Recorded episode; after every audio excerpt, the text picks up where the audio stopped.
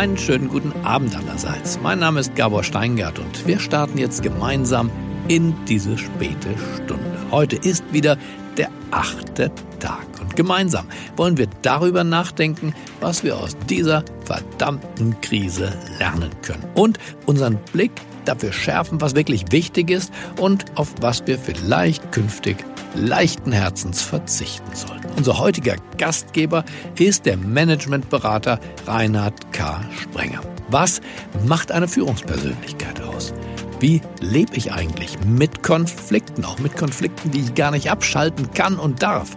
Was heißt es, eine Entscheidung in Unsicherheit zu treffen? Und wie verdiene ich mir das Vertrauen von Menschen, die mit meinen Entscheidungen leben müssen?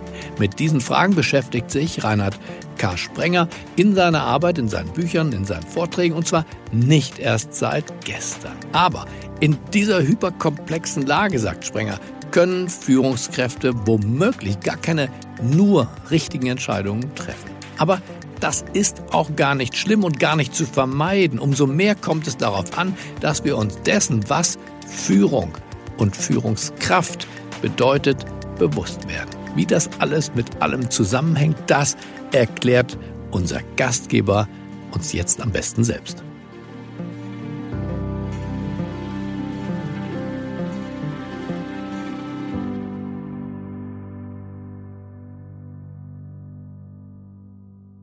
Schönen guten Abend. Mein Name ist Reinhard K. Sprenger und heute beim achten Tag möchte ich über das Thema Konflikte sprechen.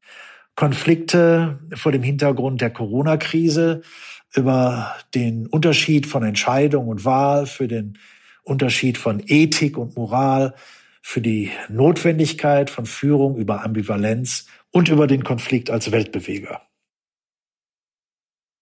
wenn man fragt, weshalb gibt es überhaupt Führung, dann gibt es darauf viele Antworten. Aber die wichtigste ist, dass Führung die Entscheidungsfähigkeit nicht entscheidbarer Situationen sichert. Das klingt zunächst ein bisschen irritierend. Was damit gemeint ist, ist, dass es Situationen gibt, die so undurchsichtig sind, so unsicher sind, so voller Möglichkeiten, so viele Alternativen sind und so viele Fakten sind, dass wir diese ganze Komplexität gar nicht in den Griff kriegen. Und wir deshalb jemanden brauchen, der eine Entscheidung fällt. Das heißt, sagt, ich weiß auch nicht, was gut und richtig ist, aber wir brauchen jetzt irgendjemanden, der die Paralyse verhindert und der dann in eine Entscheidung geht. Und das ist etwas, was Führung im Kern auszeichnet. Ohne diese Entscheidungssituationen bräuchte man keine Führungskräfte. Dann könnte man auch einen Computer zur Führungskraft machen oder mal es auf den Punkt zu bringen. Was man nicht rechnen kann, das muss man entscheiden. Man muss sich klar machen, dass man in einem strengen, also sehr starken Sinne, man bei einer Entscheidung erst im Nachhinein weiß, was man entschieden hat. Das kann man vorher gar nicht wissen. Also außer in Extremfällen kann deshalb auch eine Entscheidung nicht richtig sein, aber auch nicht falsch sein. Das ist eben eine Entscheidung. Und es gibt kein Paralleluniversum, in dem man eine alternative Entscheidung mal probeweise durchspielen könnte. Das, äh, Im therapeutischen Kontext gibt es dann häufig Menschen, die äh, sagen, naja, hätte ich doch damals die Marion geheiratet. Und äh, dann glauben, dass wenn sie eine andere Entscheidung gefällt hätten, dann äh, wäre die irgendwie besser verlaufen. Das ist, mh, sagen wir mal, unterkomplex im weitesten Sinne. Es gibt bei Entscheidungen nur die Möglichkeit, eine Seite zu wählen, ohne dass es dafür Kriterien gibt. Insofern gibt es eben auch keine schwierigen Entscheidungen. Entscheidungen sind immer schwierig, sonst wären sie keine. Und manchmal, wie in der Corona-Krise, gibt es keine guten Lösungen, sondern nur schlechte. Wobei, das will ich gerne zugeben, die einen besser sein könnten als die anderen. Aber wir wissen es nicht. Und es würde auch den entsprechenden Führungskräften gut anstehen, wenn sie das bekennen würden, nämlich wir wissen es nicht.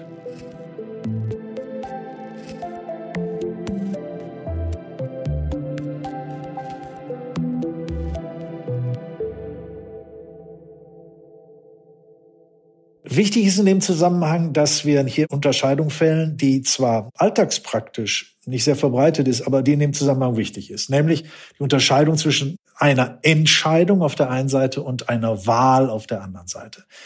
Eine Wahl basiert auf Fakten und auf die gemessen und bewertet werden können. Und dann neigt sich die Waage möglicherweise zu der einen Seite. Insofern ist also eine Wahl begründungsfähig und entsprechend auch zu rechtfertigen. Denn eine Messung, die kann ja auch ungenau sein, eine Auswahl der Daten fahrlässig. Und äh, jetzt kommen die Berater ins Spiel. Nämlich eine Wahl kann richtig und falsch sein. Und wenn die Berater jetzt hinzukommen werden, dann ist deren wesentliche Funktion, eine Entscheidung in Richtung Wahl zu verschieben. Und gewissermaßen so lange Daten zu sammeln, bis dass man sagen kann, aha, jetzt gibt es gute Gründe für die eine Seite und für die andere. Bis dahin, denke ich, ist das auch noch gar nicht, gar kein ganz großes Problem. Das große Problem ist, dass Berater erstens mal wie in der Corona-Krise nicht demokratisch legitimiert sind. Das ist der erste Punkt. Und der zweite Punkt ist, dass Berater immer nur eine partikulare Rationalität, also eine bestimmte Sichtweise repräsentieren. Das geht dann so weit, wie das jetzt jedenfalls anfangs zur Corona-Krise war, dass Politiker ja gar nicht mehr auftreten alleine, sondern nur in Begleitung von irgendwelchen Wissenschaftlern. Und das waren am Anfang dann Virologen. Und als die so ein kleines bisschen mehr in den Hintergrund taten, stattdessen kam plötzlich die Ethikkommission, also die Ethiker die dann plötzlich wieder als Berater in den Vordergrund geschoben wurden. Das führt letztlich dazu, dass im Grunde wir es einer, mit einer Verantwortungsdiffusion zu tun haben, bis hin zu einer Delegitimierung der Führung.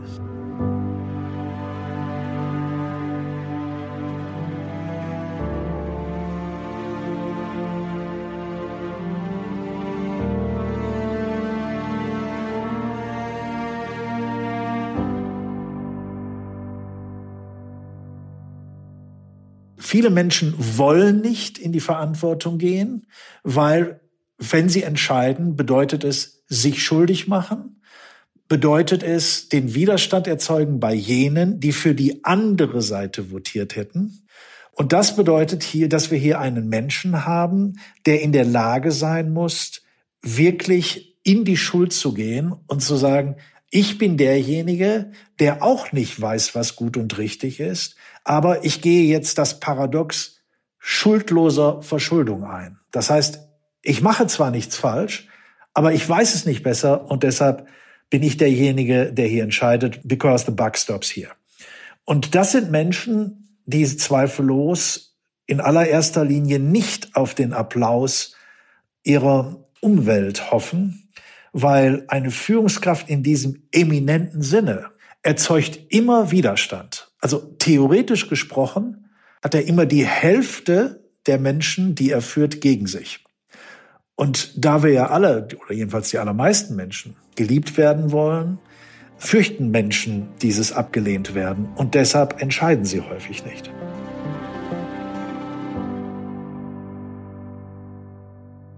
Soweit ich informiert bin, hat 2012 das Robert Koch Institut, also die Virologen, dem Bundestag schon eine Situation vorgestellt, die fast hellseherisch das vorwegnahm, was wir gegenwärtig haben. Und die Politiker haben nicht hingehört. Warum haben die nicht hingehört? Weil sie natürlich eine Gefahr, die weit irgendwann in der Zukunft ist, für sich als irrelevant erachten. Und das ist ja eine paradoxe Situation, dass jetzt, weil man damals den Virologen nicht zugehört hat, man sich jetzt den Virologen geradezu Abdankungslüstern unterwirft.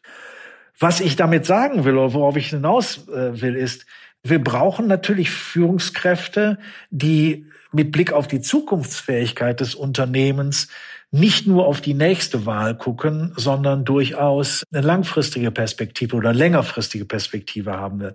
Ich weiß natürlich, dass das ein frommer Wunsch ist. Dennoch glaube ich, dass es diese Menschen gibt. Und ich habe persönlich einige kennenlernen dürfen. Insofern bin ich da nicht ganz naiv, wenn ich mir so etwas vorstelle. Also um es mal simpel zu sagen, wähle nie einen wirklichen Berufspolitiker. Es gibt ja eine Menge Politiker, die wir momentan in Deutschland haben, die haben außer ihren äh, parteipolitischen Kaderschmieden noch überhaupt nichts gesehen. Die haben auch noch nie ein Unternehmen von ihnen gesehen.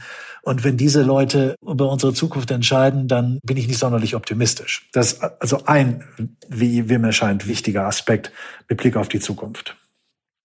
Der zweite Punkt, da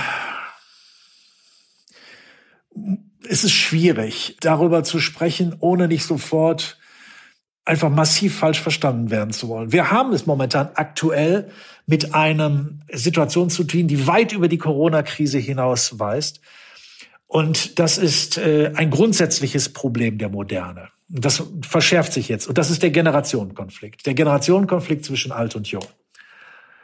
Wenn wie gegenwärtig der ältere und nicht mehr produktive Teil einer Gesellschaft immer größer wird, entsprechend mehr und übermäßig Gesundheitsdienstleistungen konsumiert und diese in Krisen sogar weitgehend für sich reklamiert, dann wird der jüngere und produktive Teil der Gesellschaft das kaum langfristig klaglos hinnehmen.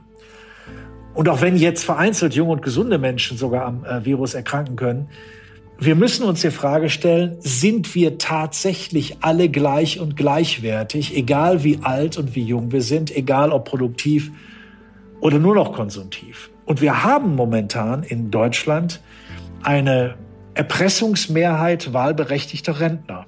Und ich bin nicht sicher, dass wir das Element der Zukunftsfähigkeit, gerade mit Blick auf die junge Generation, ob wir da hinreichend verantwortungsvoll mit umgehen. Und das sage ich als Mensch, der im Rentenalter ist.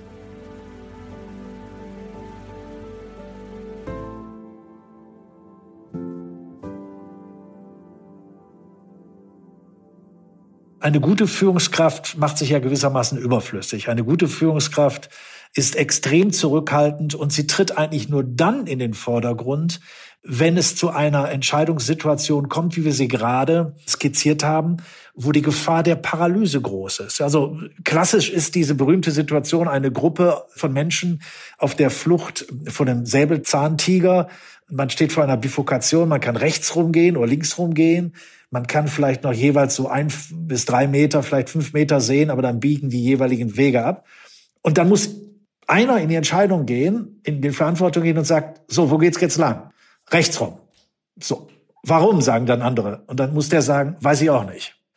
Und diese Klarheit, ich weiß es nicht, aber einer muss die Paralyse verhindern, ist eigentlich jetzt der zentrale Aspekt, wo ich sage, ja, das ist nicht Willkür, sondern gewissermaßen das Anerkennen einer Situation, die so undurchsichtig ist, dass ich eigentlich nur eine Entscheidung fällen kann. Also ich kann auch würfeln oder sonst etwas.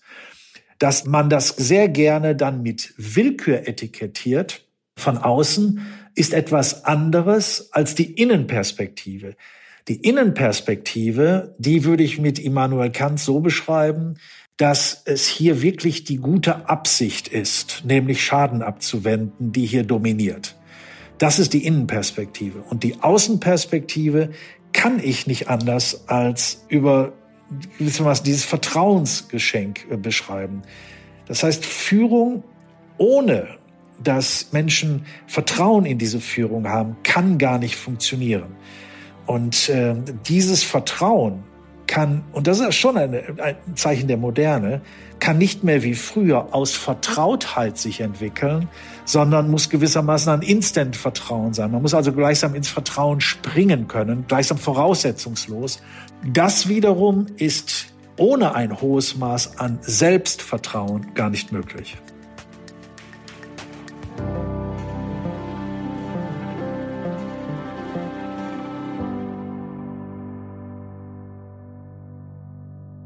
Einige Hörer werden sich vielleicht noch erinnern ähm, an Platon in seiner Politeia, zweieinhalbtausend Jahre alt, wie er sich gewissermaßen den idealen Führer vorstellt. Und das war ja ein Mensch, der Technokrat war, der in einem höchsten Maße eben nicht gewählt war, sondern qua Expertise an die Spitze kam.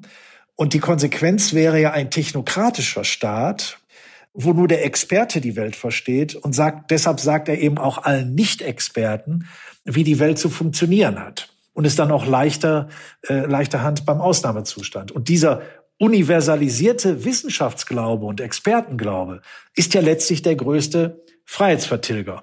Und wenn wir gegen Platon jetzt Sir Karl Popper nehmen mit seiner offenen Gesellschaft und ihrer Feinde, so war er ja gerade derjenige, der gesagt hat, nein, wir brauchen dort oben demokratisch legitimierte Menschen, die die verschiedenen Expertisen balancieren, die in der Lage sind, das alles zu sehen und dann eine Entscheidung fällen. Und da bin ich doch sehr, sehr deutlich auf Poppers Seite und nicht auf Platons Seite.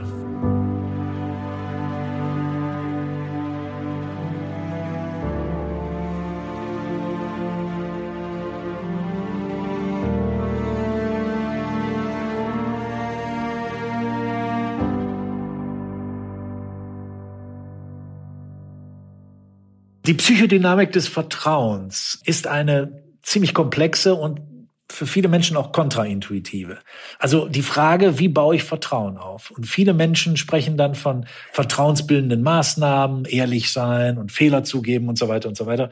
Das ist vordergründig eindrucksvoll, funktioniert aber nicht, weil es gibt nur eine Möglichkeit, Vertrauen aufzubauen und das heißt, sich verwundbar machen.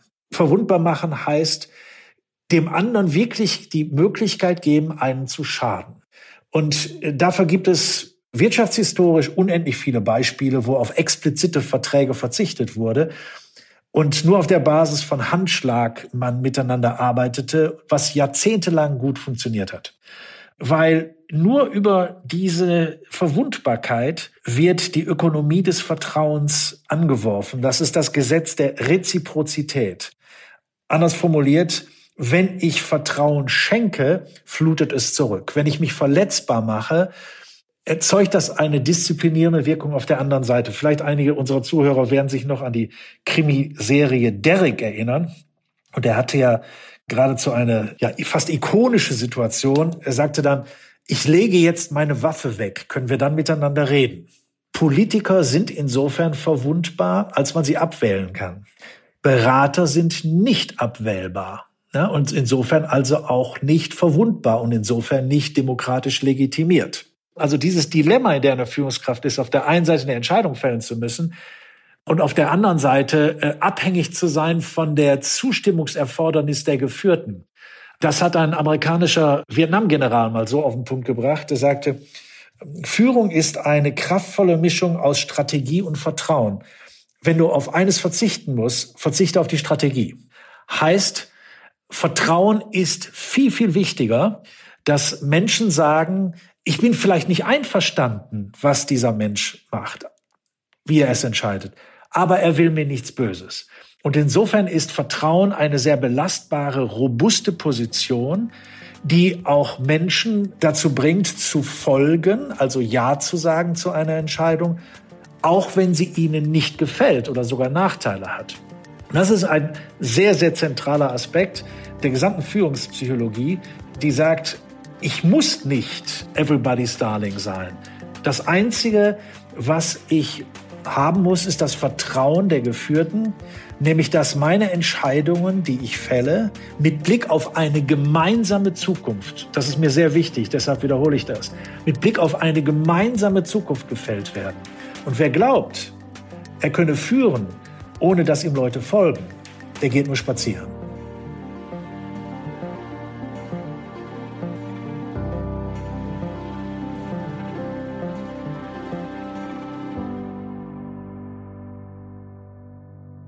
Eine gute Führungskraft gibt es im Grunde gar nicht. Ich habe noch nie äh, eine gute Führungskraft gesehen. Ich habe höchstens eine erfolgreiche Führungskraft gesehen. Und eine erfolgreiche Führungskraft ist immer auch ein Produkt des Zufalls, also schlichtes Glücks. Ob man jung sein muss oder alt sein muss, Erfahrung gemacht haben muss. Erfahrung ist ja häufig, wir wissen das, die Summe alles dessen, was man 20 Jahre lang falsch gemacht hat. Der zentrale Punkt, von dem ich überzeugt bin, dass er unerlässlich ist, ist ein hohes Maß an Selbstvertrauen. Selbstvertrauen im Sinne von innerer Unabhängigkeit. Also, dass man weiß, dass man scheitern kann, dass man weiß, dass die Dinge in eine völlig falsche Richtung laufen können und dass ich dann wieder neu entscheiden muss. Aber dass ich grundsätzlich weiß, dass ich hier nach bestem Wissen gehandelt habe. Und dieses Selbstvertrauen führt auch letztlich dazu, dass ich mich nicht übermäßig absichere und jede Menge Cover My Ass Exerzitien durchführe. Wenn Menschen zum Beispiel sehr misstrauisch sind, dann äh, misstrauen sie sich ja im Wesentlichen selbst, weil es ist ja unendlich schwierig, fast unmöglich, jemandem zu vertrauen, jemandem zu glauben, wenn man weiß, dass man an seiner Stelle gelogen hätte. Ja, ich möchte mich verabschieden, hoffe, dass wir eine intensive Zeit äh, hier auch im Gespräch miteinander hatten, dass diese Corona-Zeit äh, insofern auch für Sie alle vielleicht ähm, eine Erfahrung ist, die Ihnen sagt, dass äh, der Ausnahmezustand nicht das Virus ist, durch das sich die Freiheitsvernichtung im politischen Körper dauerhaft einlistet. Wenn unser Gespräch dazu beigetragen hat, würde mich das sehr freuen. Danke Reinhard Sprenger für diese klugen Gedanken darüber, was politische Führung und Verantwortung in einer Demokratie bedeuten. Lassen wir diese wohltuende Abwechslung von den tagespolitischen Aussagen der Politiker in uns wirken und Morgen ist ein neuer Tag, an dem wir vielleicht ein paar Momente länger darüber reflektieren, bevor wir Entscheidungen treffen oder die Entscheidungen anderer bewerten. Ich wünsche Ihnen jetzt einen erholsamen Abend und danach eine geruhsame Nacht. Es grüßt Sie auf das Herzlichste, Ihr Gabor Steingart.